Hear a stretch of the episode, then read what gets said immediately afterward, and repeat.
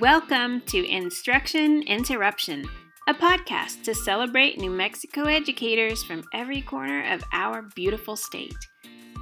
I am host Mandy Torres, the 2020 New Mexico Teacher of the Year. Join us as educators talk pedagogy and practice and even share the lessons they have learned along their teacher journeys. This podcast is sponsored by the New Mexico Oil and Gas Association and is produced in collaboration with the New Mexico Public Education Department. Make sure to look out for my teacher to teacher email in your school inbox with important announcements and opportunities from the PED. In this episode, we head down to Las Cruces to catch up with David Morales, the 2016 New Mexico Teacher of the Year. David is an enlace teacher at Mayfield High School. He talks with us about what the past few months have been like for educators. We are all first year teachers again, and we're having to learn. The lockdown was our student teaching we were learning, trying to figure out how we could do it. And some of us are going to excel, and some of us are going to struggle, and that's okay. It's going to be okay to struggle. It's going to be okay to figure it out. David will talk about how he makes incredible connections with his students and shares his own inspiring story of how he went from fighting to graduate high school himself to being among the top teachers in the country. So put your pencils down and listen up. We're ready to interrupt your day with one of New Mexico's teacher leaders. Welcome, David Morales, our New Mexico 2016 Teacher of the Year. I'm telling you, listeners, you will laugh, you will cry, and you will be inspired all at the same time um, by David's words. you will be something for sure. So, David, just start out by telling us a little about your teaching story. How did you get into teaching? What inspired you to take on this profession? So, I went to Booker T Elementary Elementary School here in Las Cruces, New Mexico, which was at one point a segregation school. Um, here in Las Cruces. And it wasn't that case. It wasn't that when I went to school there, but um, it was the barrio school. It was a school for the kids from you know the barrio. I lived i lived on mesquite street or right off of it on juniper right in the heart of his what is now considered historic las cruces which is kind of crazy to me. Um, you know came with a lot of there were a lot of families who didn't have a lot of money but had a lot of heart and really cared about their kids. So when i went to school i was really lucky. I, I never you know in elementary school most of my teachers were people of color my elementary school teacher, my kindergarten teacher was a black female lady who was tough as nails, and I got what I deserved from her because I was travieso and I like to do a lot of mensadas. And all through elementary, all my teachers were teachers of color. Miss Parra, Miss Garcia, you know, Miss Leiva, Mr. Holguin, you know, Mr. Padilla, Miss Tejas, you know, so all these teachers kind of for, you know and i was in a, in a, bilingual program so you know it was a maintenance program so i maintained the language that i that i learned how to say i love you in and how i heard my mom tell me she loved me in. Um, but i also learned english because my mom made it real clear that hey from the door inside it was mexico we are going to remember who we are where we come from because i'm very proud of that. My mom made sure i knew that. And from but from the door outside you better learn english because that's the language we do commerce in. That's the language that you're going to learn in and no vale más que no te hagan menso. Nobody better make you their idiot because you don't understand something. So i had all these great role models coming up. Now in middle school you know and i when i when i do my speaking engagements i share this a lot. You know i discovered that there were girls and girls didn't like nerds. When i was in elementary i was a nerd. You know i was back then it was the advanced educational program. It was aep not aes and you know they used to take me in a taxi from the elementary school to the to the middle school so i could take advanced classes. And i figured out real quick that you know the girls didn't dig that. They wanted guys that were cool. And i was this vato from the hood and I could be cool. So I kind of started drifting away from school and I, I really didn't care about it. I did enough in middle school to get by because I was deathly afraid of my mom, like always. Um, and my dad too. You know, my dad was quiet, but you know, if he ever got involved, I was in it, man. It was deep. Then when I got to high school, you know, I really fell off. You know, started skipping school, started hanging out with the homies, you know, and I had great friends, you know, the type of friends that'll lay down on train tracks for you. But they weren't the best as far as being positive academic role models. They weren't going to be the homies that, hey, man, did you do your homework last night? Is it? Nah. So I, I got a job because I needed to help out at home you know, I had a girlfriend at the time, so I had to pay for the car to be able to go see her and, you know, be able to pay off, you know, help out mom and dad with a little bit of the bills at home because mom made a conscious decision to stay at home and make sure that she was there for us, which sometimes was crazy because, man, she was tough. So make it going through high school, you know, getting F's here and there, not because I was dumb, but because I was bored. And, you know, I remember having a history teacher who literally lined up paper packets on a table by the door. And as we walked in, he said, pick those up. You get your book from under the desk, answer the questions, and that's it. And then he would crack open his newspaper, and that was our class period. So my senior year, December, you know, I'm tired and, you know, I play soccer. So I've been doing a lot of that, but I'm not paying attention to school. And my counselor calls me. Now, throughout my entire middle school and high school career, I really went from having these teachers of color to not having teachers of color. You know, it, it completely shifted. I think in my middle school and between my middle school and high school career, with all the class periods in the day, I might have had two or three teachers of color and or teachers that understood Spanish or administrators that understood the language and the culture where I was coming from, you know, that had grown up in it. And not to say that the teachers I had were horrible, you know, because a lot of that was were my were the decisions I was making. But you know, it was crazy. So December of my senior year, I'm halfway through my senior year. The counselor calls me and Mr. Randy Paz. Um, I actually got to be his colleague for a little while he calls me in and he tells me, "Hey, man, you're not going to graduate." That's the first thing he says, and I'm going, "What?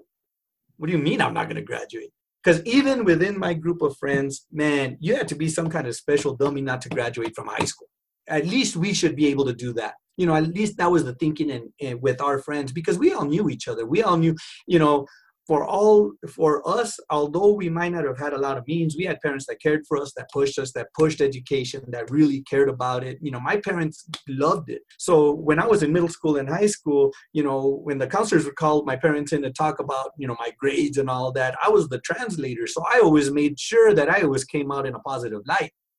Hey Mrs. Morales, you know, David is doing this, that, and the other. And my mom would say, ¿Qué dijo? And I would say, no, in Spanish, I would say, no, dice que estoy haciendo muy bien, that I'm doing really great, that I'm awesome, you know? So I always played that card. So Mr. Paz, when he called me in in December, he knew Spanish.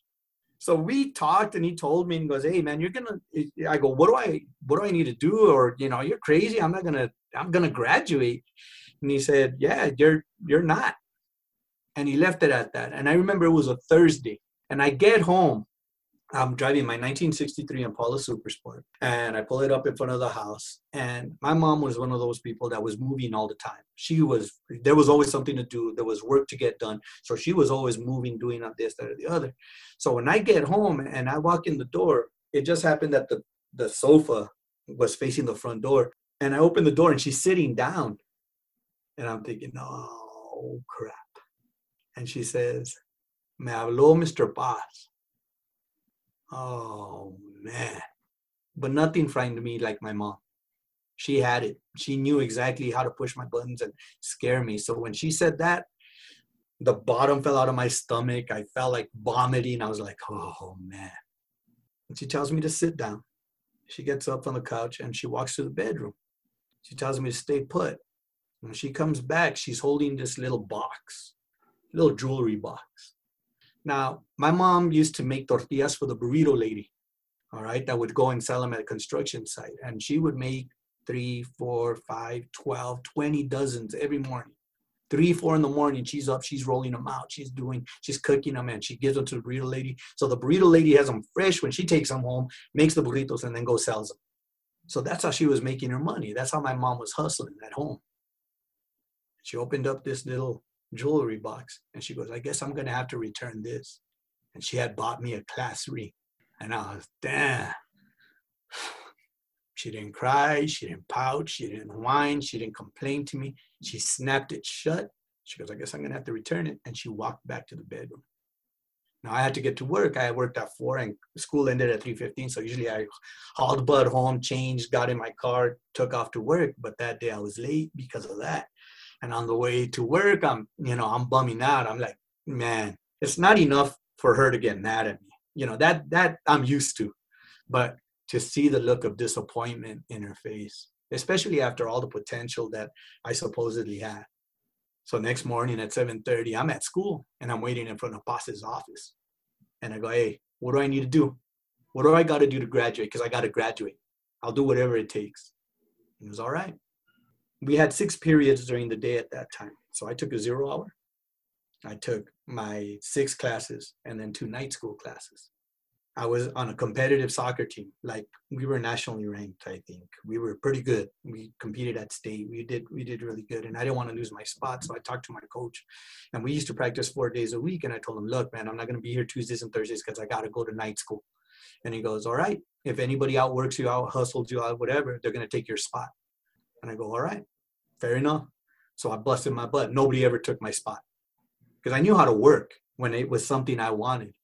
So the next semester, I'm busting butt, man. I'm doing my soccer stuff. I'm working. I'm still working 40 hours a week because most of my my. So I worked Friday night, Saturdays, Saturday during the day, and then Sundays I used to I used to work doubles.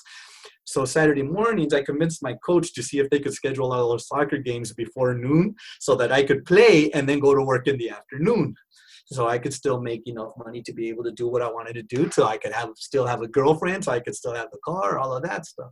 So, you know, I had two teachers, Mr. Hackney and Miss Underwood. Mr. Hackney was just tough. He he just he always used to tell me, he goes, You're always gonna make time for the things you want to do.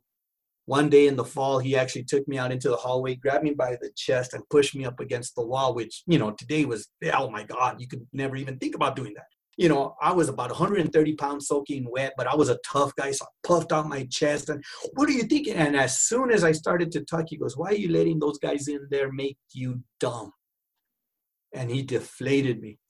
To this, to this day, it sits with me. The other teacher was Miss Underwood. So Miss Underwood would always tell me, hey i believe in you you can do it i know you can and she was so nice and and i would like in the fall you know when i was i was failing her class I would like pat her on the shoulder and like almost like I felt sorry for her. Oh, Miss Underwood, thank you for trying. You're so awesome. So I'm busting it, man. I've got my all my eight classes, my nine classes that I'm taking. I'm doing soccer. I'm doing work. We're getting close to about spring break time, and I'm tired. I'm like legit tired, even for somebody like me who's like ah crazy all the time. I'm getting spent and we had taken this I, I, must have been like a unit test or a midterm exam or something in miss underwood's class. And we were in these traditional rows. I sat about three seats back from the front and she's walking up and down the roads and she's slamming the papers down from the test face down on the desks. And i'm thinking in my head if i didn't do well on this if i, if I flunk this i'm out. I'm done. I'm just going to pick up my stuff and i'm going to walk out my brother had dropped out, my, my oldest brother, and my mom didn't kill him. So I knew I would live. I knew it'd be tough, but man, I was, it was, I was done. And she got to me. And she put it down, face up, and on it was this big red letter A. And as she walked past me, on my left shoulder with her left hand, she patted me and she just said, I knew you could do it. So I asked her, Hey, Miss Underwood, can I go to the bathroom? She said, Yeah. And got to the bathroom, checked all the stalls, made sure the bathroom was empty, and I ugly cried into the mirror. Like snot bubbles, the whole thing. Resollando. got myself together, washed my face, got back into class, and she, you know, because I couldn't do that in front of the, the the class, not in front of those fools, man. Forget that. They don't know me.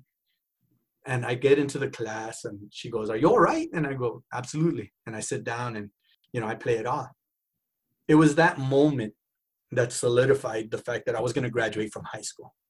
The fact that she took the time to care, the fact that she graded it, the fact that she made that A bigger than any F that I had ever gotten. that was the culmination of who she was as a teacher and what she did for me. She saved my life. So I go on and I graduate. And man, cloud nine. I mean, I barely make it. You know, some of my teachers had to gave me a pass just to get me out. But you know, I end up with five A's, two B's, and a C. The best grades I've ever had since elementary school. Go to college right after that you know, I'm going to be a water technician. My girlfriend breaks up with me, brokenhearted, start having a couple of root beers with my friends down at the river. And then eventually a few root beers turns into a lot of root beers. And I end up figuring out that maybe, just maybe, I have a problem. So when I'm 21, I, I quit drinking. While I was drinking, you know, and I don't know if this is this matters, but I hope it's okay for your listeners. But my best friend gets pregnant with my baby. I end up doing a lot of dumb, dumb things, and I end up moving to LA. I stay there for a few months. I come back, I see my baby girl be born, and it changes me. Four months later, and we're learning how to be a couple, we're learning how to be parents, we're learning how to do all that. And we just start trying to figure it all out. It takes me seven years to get back into school. I come home one day because I was a bartender an alcoholic as a bartender. There you go, recovering there. But that's microcosm of my life right there. And I remember coming home and my wife had decided to go back to school. And I supported that. Yeah, absolutely. So it's the fall semester and she's going to school. And I'm coming home after 11 o'clock at night after closing down the bar or whatever. And I look at seeing what she's doing. I go, man, I could do that. So in the spring, I sign up and I started going to school. I had been coaching soccer. Once I sobered up, I had started coaching soccer and, and, and coaching my kids' teams. And then I ended up at a couple of high schools. And I ended up at Oñate High School, of all places. And and I saw those kids and they reminded me of me. And I thought, man, if I would have just had somebody that could have told me in a real way, something that I would have believed and respected in a real way that would have said, hey, listen, dummy, if you do this, this is where you're going to end up maybe I would have been, I would have made some different choices. And that started the cycle of me thinking, man, maybe I could be a teacher. Maybe that would be all right. Hmm. So when I went back to school, I knew I'm going to be a teacher. So I went through school. I did really well, thank God. You know, I ended up graduating with like a 3.96 GPA because my wife and I were like, it was a competition. The classes that we took together, she always got like, she always ended up like a 3.97 and I would get a 3.95 if I wasn't getting a grade or if she wasn't getting a grade, the challenge was, hey man, why you could be at work, you could be taking the care, t- taking care of the kids, we could be doing something else instead of wasting our time with this. So we need to make sure that whatever we're doing at school, it is a priority and we are knocking it out of the park. It cannot be halfway. So we did that. We both graduated. She graduated a year before me. I started working as a teacher. At that at that point, I'm doing my student teaching. You know, last week of school or whatever, we do those those. Uh, those big interviews, you know, the, the, the job fair things, and you interview for a bunch of different places.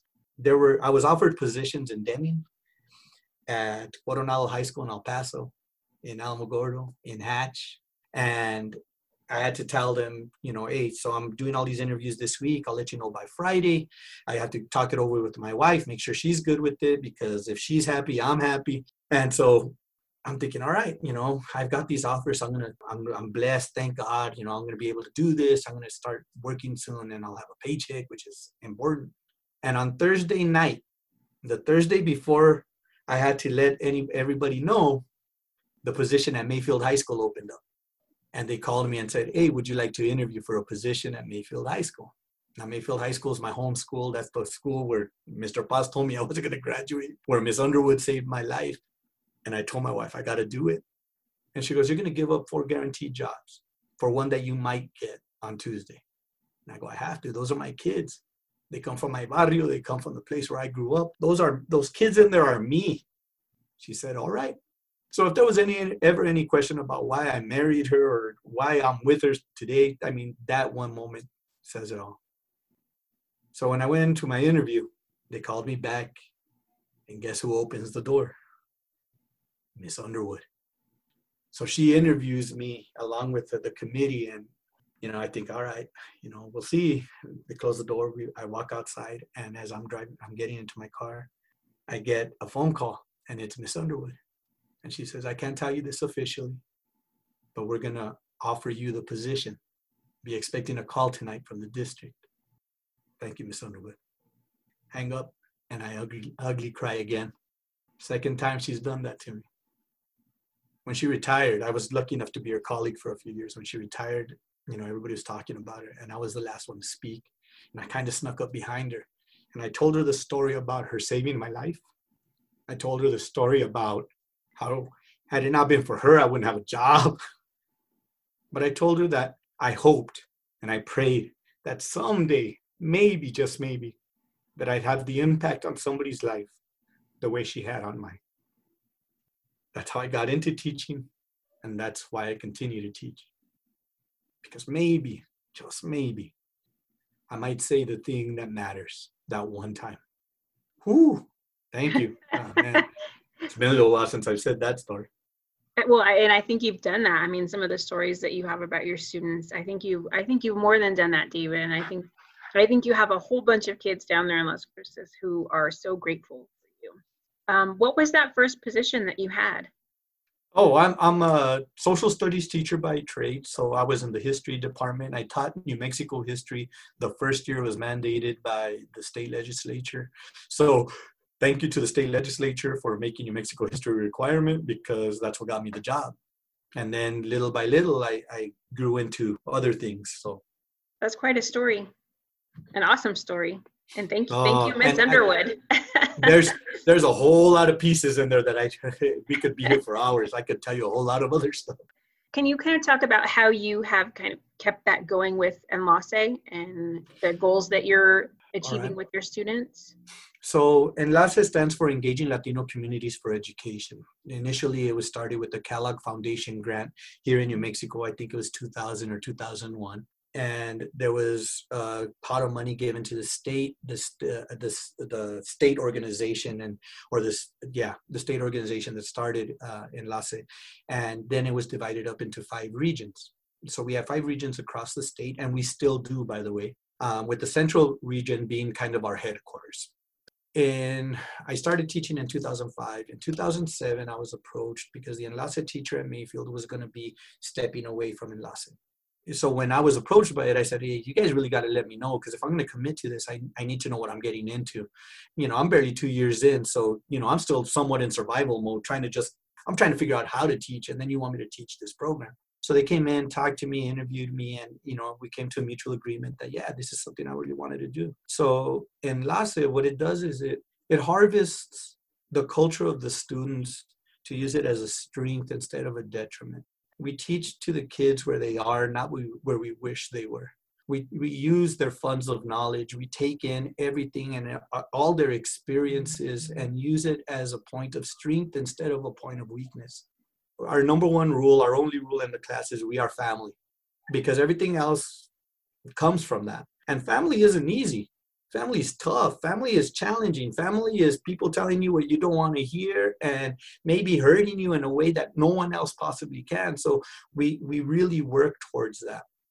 Luckily, God willing, this year we're gonna have out of the seven courses, seven classes we have, or we have we're on a seven period schedule. I'm going to be teaching six Enlace classes, two level ones slash level twos, two level threes, and two level fours. And each level has its own component or its own curriculum. So level one is all about creating that foundation, you know, figuring out who we are culturally and what does culture mean? And is culture synonymous with with ethnicity? you know what what does that look like how do we how do we you know what are those intersectionalities look like what what is it to mean to be this that and the other and how does that influence my life and how can i use that as a place to create empathy and compassion for somebody else that might not be anything like me but because i understand how things can combine i might be able to understand that person a little bit better now so the first few years um, it was limited to latino students on um, because until the Kellogg Foundation grant, because the intent was to increase Latino graduation rates. Now it's open to anyone. At our school, the way we look at and accept students is our current students, our level one students, after they've been in program for about a, uh, for like three quarters of the year, they actually go and present to other classes, talk about what Enlace is, what it's done for them, how it helps them, uh, and what the challenges are within it and then they ask kids to sign up for interviews. This year, we were lucky enough to interview almost 200 students for 50 spots and the kids do the interviews. We come up with a, with an interview format and a questionnaire, run it through my administration because I don't want them to get blindsided. And we ask the kids about, you know, hey, you know, how involved are you in school? What does school mean to you? And then, according, you know, we do a, a whole training on how do we score it, and then, and then we we get all the scores down, and then we go kid by kid because there's some kids that don't interview well and then the students in the class have the opportunity to argue or lobby for that student.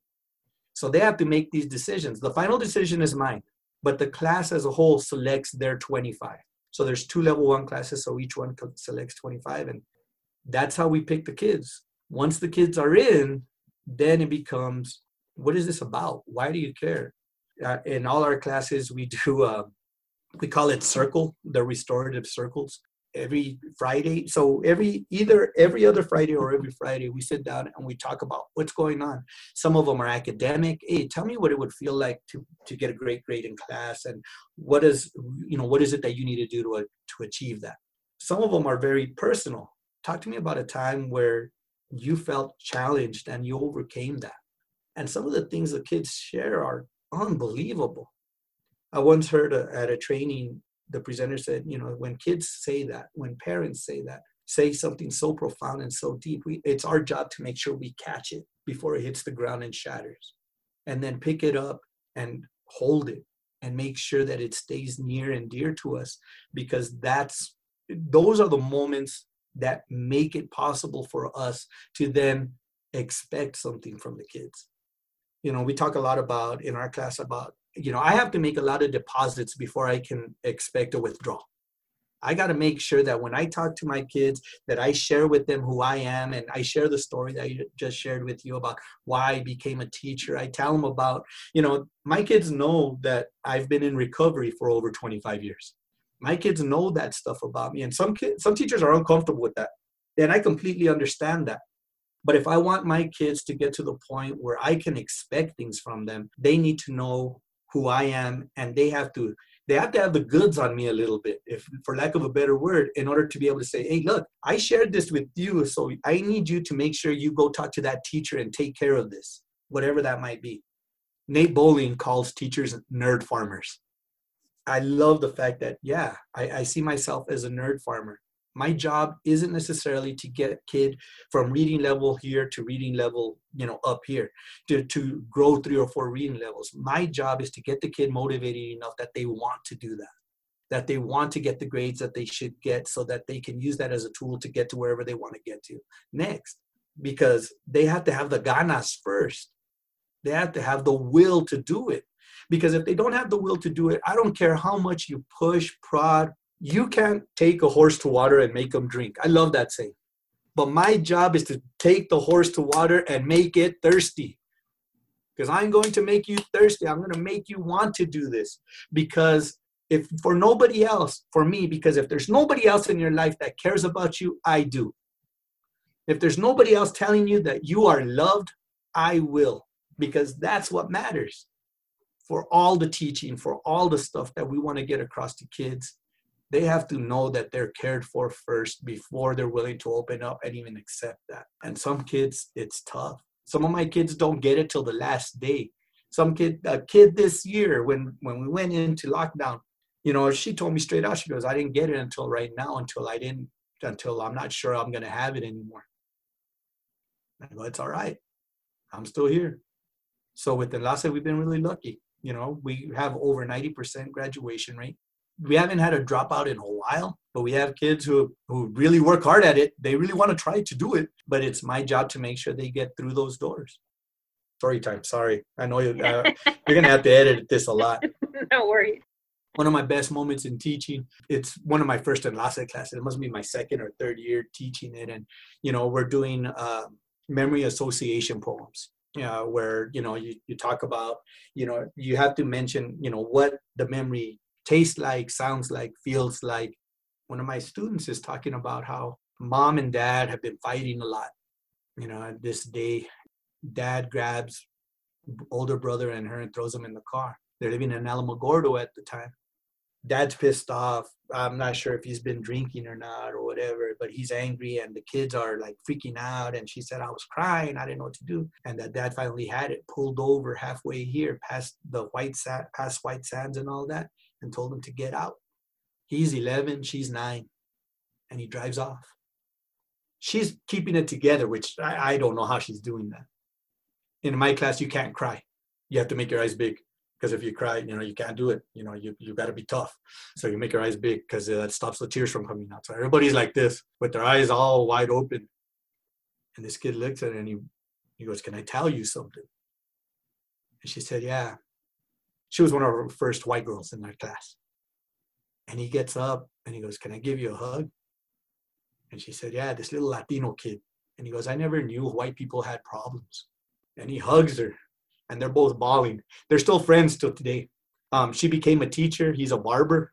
Um, has a wonderful. They both have kids, and I'll see their communications back and forth on Facebook or whatever. And it, wow, wow, teaching man, and Lasse, yeah. Wouldn't it be great if every student had that experience in school, like had a class where they could have that experience? It just seems like we have to make changes in education to give our students that. They need that they need to express themselves, to connect with each other. Imagine how much change we could do for so many students if we had, if they all had that opportunity. Yeah, it's tough, man. It is, it, it, it but it's worth, it's worth the work. It, it really is. It, it and I, I don't want to paint, you know, it, it doesn't work for everybody. I, I, I will say that, but most of my kids will tell you that their experience because it's not about what I do. It's it becomes about you know at first I'm the at first I'm I'm upfront telling hey do this do that do that. By the end of the year I'm like a second thought. It's almost like I don't exist. I just provide them the space to do what they're gonna do and what they need to get done and accomplished. It, it's crazy you know so level one learns about themselves. Level three which is the next level which is weird. They do an action research project. They study a, an issue in their community and they they study it and they, they usually present to other to the other schools and then community members and school board members and they've done a great job with that. And then level four is all about applying for college and or the military or community college or technical school or what they're going to do afterward david you always amaze me with your stories and i feel like you're just this master of creating relationships with your students. So you know as we get ready to go back in this hybrid model what advice do you have for teachers and starting those relationships with their students when they're when a lot of it is going to be online? I think we have to be cognizant that the kids are coming from a different place and we have to own that first. And so it, I, I think it's going to take a little bit longer. For me the online stuff eh, I, I don't let my kids like when we do zoom i try not to let them wear hats I, I i try to ask them to have their cameras on at least you know part of the time because i'm trying to read those physical cues also so when I read that, you know, like in my classroom, that's the first thing I notice. You know, hey, so and so's, you know, all right, her head's down and, you know, he looks like a little upset, you know, and try to read all of that. It's really difficult in this environment to do that.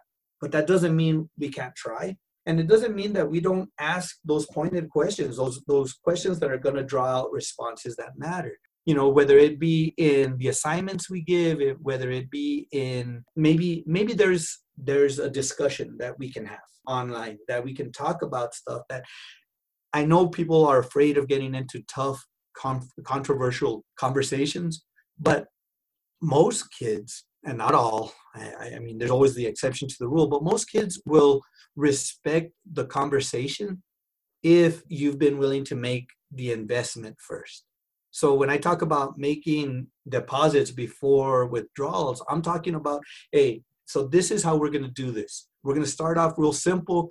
Does I, I posted this online the other day and it started this great debate. So does a straw have two holes? And it's stuff like that that really gets kids going but it's not controversial. It's not going to cause them this irreparable harm or or you know get them all scared but it, it'll start the conversation. And then we can talk about hey this is how we have respectful conversations. This is how you know we share this. In my class i tell them i don't want you posting anything about our class outside of here. I don't want that because anything can be taken out of context and made to look good or bad so we need to be really careful with that. Same thing goes holds true for our discussions here. So please respect that. If I hear that we're doing that, then we can't have those type of conversations. We we continued even in in lockdown for the kids that would that would make it to our Zoom meetings because some had to work, some had to do all that stuff. We continued our circles. The only difference was is I told them I'm gonna have to call on you because you guys can't see everybody's in different orders on everybody else's screen. I go, so I'm gonna call on you. Or we can play tag. You get to call on the next person look at the screen, see their name, call on them, and then they have to go. Now, you don't have to respond. You can always say you pass. You can always do all that. That's fine. I need to hear your name and I need to hear you say, hey, I'm passing today so that I can hear you and that you know you've been heard. And I think it's really important that you tell kids that. You know, I tell my kids, okay, so I tell my kids I love them.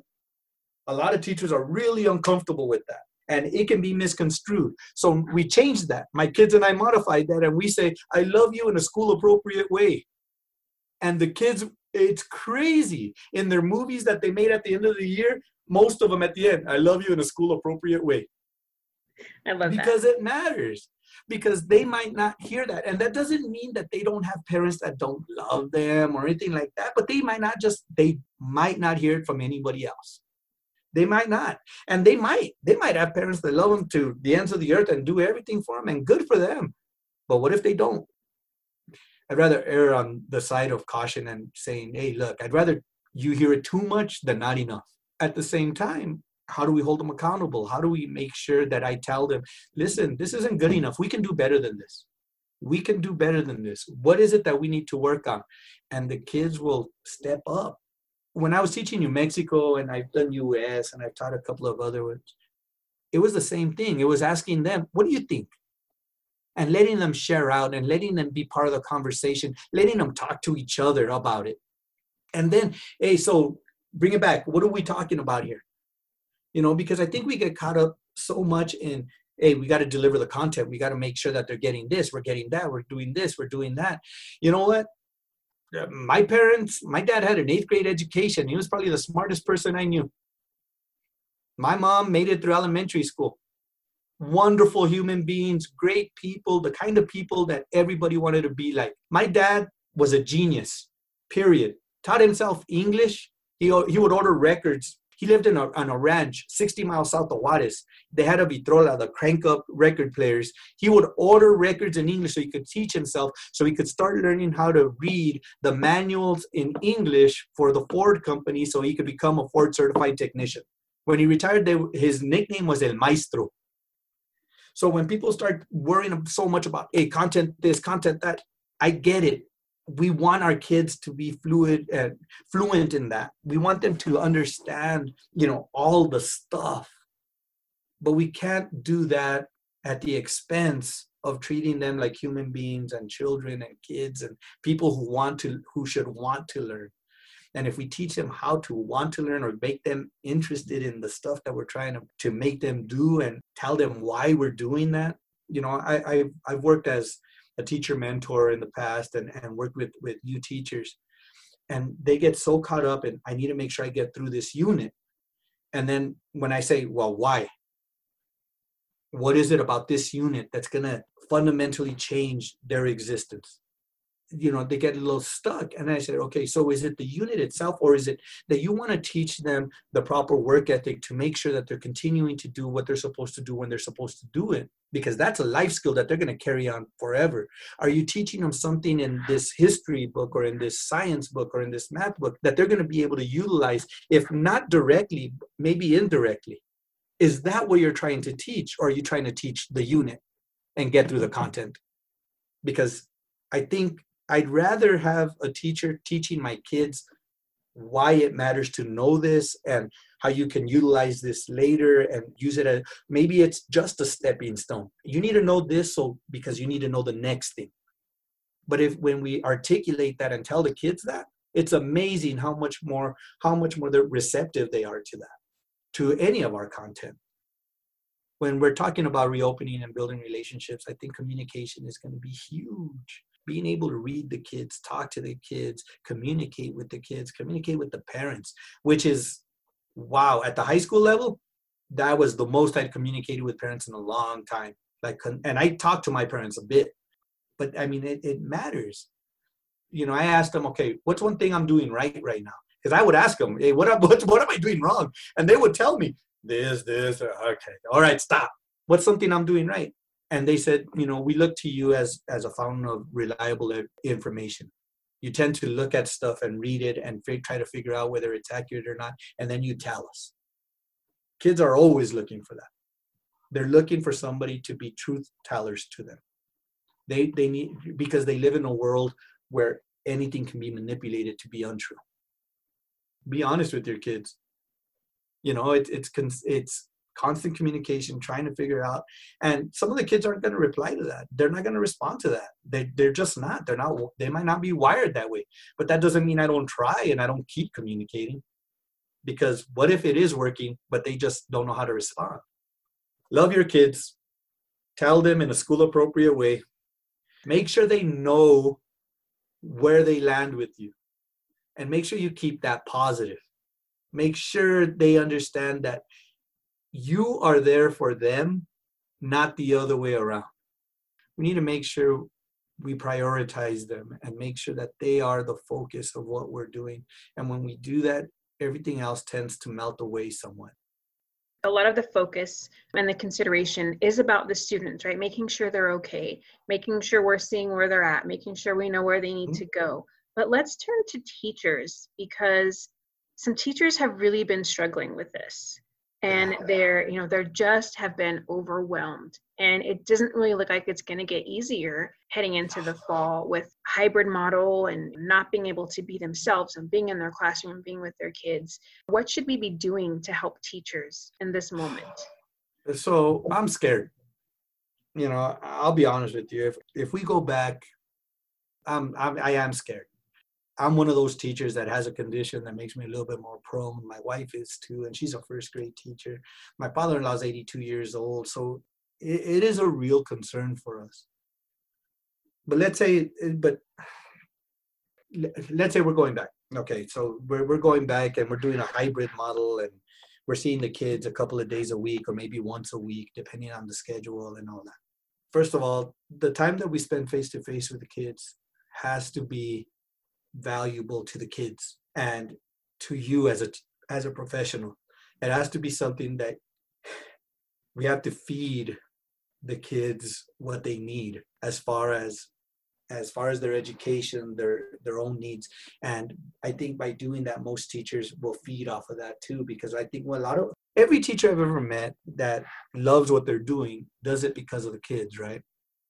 We need to support our teachers as much as possible once the, the students are out of the equation and we're, we're, we're doing our planning and we're setting up our, our classrooms and we're doing all that, we have to make sure that we, one, have an understanding administration, you know, starting with building administration all the way through district and, and up through the state that understand that not every teacher is wired to work in the environment that we're going to be working in. You know, most of the time that we're going to be working, we're going to be working in this fashion you know we're going to be working from home we're going to be doing all this other stuff. We're going to be working with canvas you know i've been lucky enough to be able to do some of the trainings for for canvas beginner for some of our teachers in the district and they're they're scared.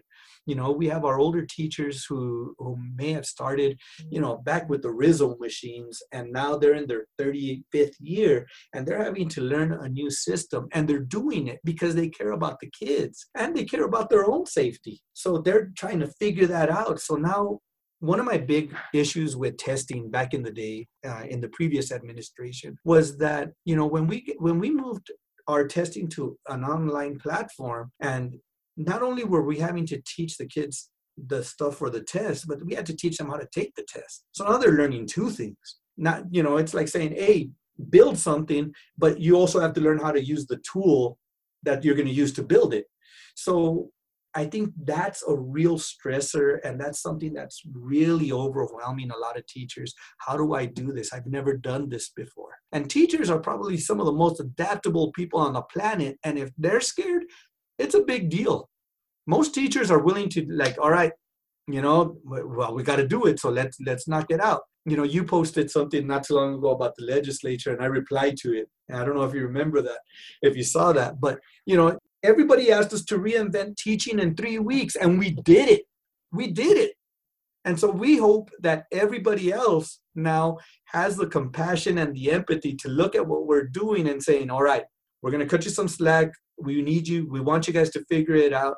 And that they give us the professional courtesy to be able to discover how to do that on our own because each one of us, just like in our face to face classrooms, is going to have to discover how to do it this way too. Everybody has become a first year teacher again. Everybody. And I don't know if you remember your first year, but I do. I wouldn't want to go back to it. Deer in the headlights, like, oh my God, this is what teaching is. How come they didn't teach me? Because you can't. You can't teach somebody. What do you do when the kid throws, you know, have you ever read Teacher Man? If you ever get a chance, read Teacher Man. It, it's, it's great. It's by the author of Angela's Ashes so he was the New York State Teacher of the Year, and he grabbed one of his kids throws a sandwich across the room, and it lands on the floor in the middle. What do you do? Do you tell the kid, "Don't throw the sandwich"? Well, you already did it. What are you gonna do now? So what he did is he reached down, picked it up, and ate it because it was wrapped in Saran wrap.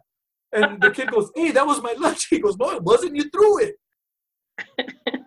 and it that's that's something you wouldn't learn in any classroom anywhere at any university in any teacher prep program. But that's the thing right? That that's where we're we are all first year teachers again. And we're having to learn. The lockdown was our student teaching. We were learning trying to figure out how we could do it. And some of us are going to excel and some of us are going to struggle and that's okay. It's going to be okay to struggle it's going to be okay to figure it out.